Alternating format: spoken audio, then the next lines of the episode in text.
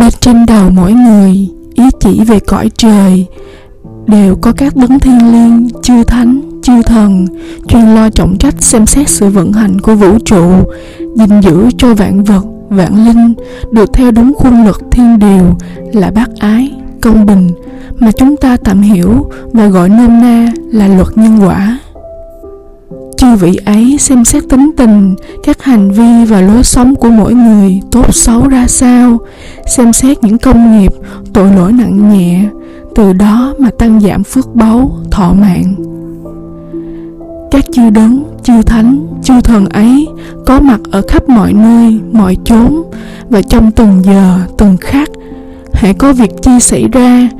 các chư vị chánh thần nơi cõi trần, cõi hạ giới đều đã có các sự tương tác liên hệ với hệ thống thiên đình nơi cõi trời, cõi thượng giới. Chưa kể, nếu đủ duyên, các quý vị âm linh xung quanh, oan gia, trái chủ của mình cũng có thể hay biết mỗi ý niệm, mỗi hành động mình làm. Các quý vị ấy cũng có thể thông báo, kiện cáo các hành vi của mình ở cõi vô hình nữa do đó, mỗi một ý niệm, một việc làm chi của chúng sinh nơi thế gian thì khắp thiên địa đều biết.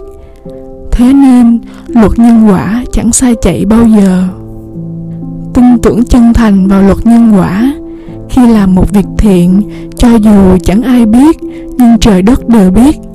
Mình cũng chẳng cần phải khoe ra, vì vốn dĩ mình làm việc kẻ khác, chứ không phải vì mình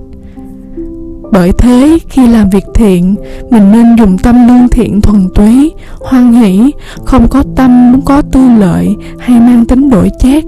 Chỉ đơn giản là muốn giúp đỡ và vì lợi ích của đối tượng mình giúp đỡ. Người làm việc thiện với tâm ý như thế thì sẽ tạo ra âm chất thiện nghiệp, còn gọi là công đức,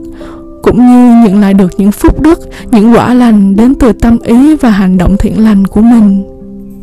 còn nếu lòng mình nham hiểm, độc ác, gieo nhân ác thì sẽ gặt lại quả ác vậy. Để rồi đời sống vật chất, tinh thần, sức khỏe dần trở nên giảm sút, danh lợi quyền cũng sẽ bị thu bớt lại, khốn khó. Có thể là do chư vị trách phạt mình, họ nhận thấy tâm mình dần xa ngã, mục đích không còn thiện lành, nên họ mới không bảo hộ trợ duyên cho con đường danh lộc quyền của mình nữa tệ hơn. Đôi khi chỉ có tà linh tinh quái tương tác với mình, thì mình sẽ cứ dưới quyền của tà mị, cứ tranh đấu, hơn thua với đời cho tới hồi suy vi, lụng bại. Ngoài ra, chính mình với tâm tình, lối sống bất thiện như thế, thì sẽ dần xa rời con đường đạo đức, không còn lo tu dưỡng, vun bồi thêm phước báu, công đức. Ắt sẽ có ngày mình hết phước báu mọi ý nghĩ, lời nói, việc làm của mình, cả thiên địa đều biết. Cho nên, thường tự biết rằng mình, giữ mình bằng đạo đức, giới luật. Làm việc gì cũng nghĩ trước nghĩ sau, xét kỹ lẽ tốt xấu trong đó rồi hẳn làm. Thấu hiểu tôn trọng và sống hòa đồng nhân ái với vạn loại từ vô hình đến hữu hình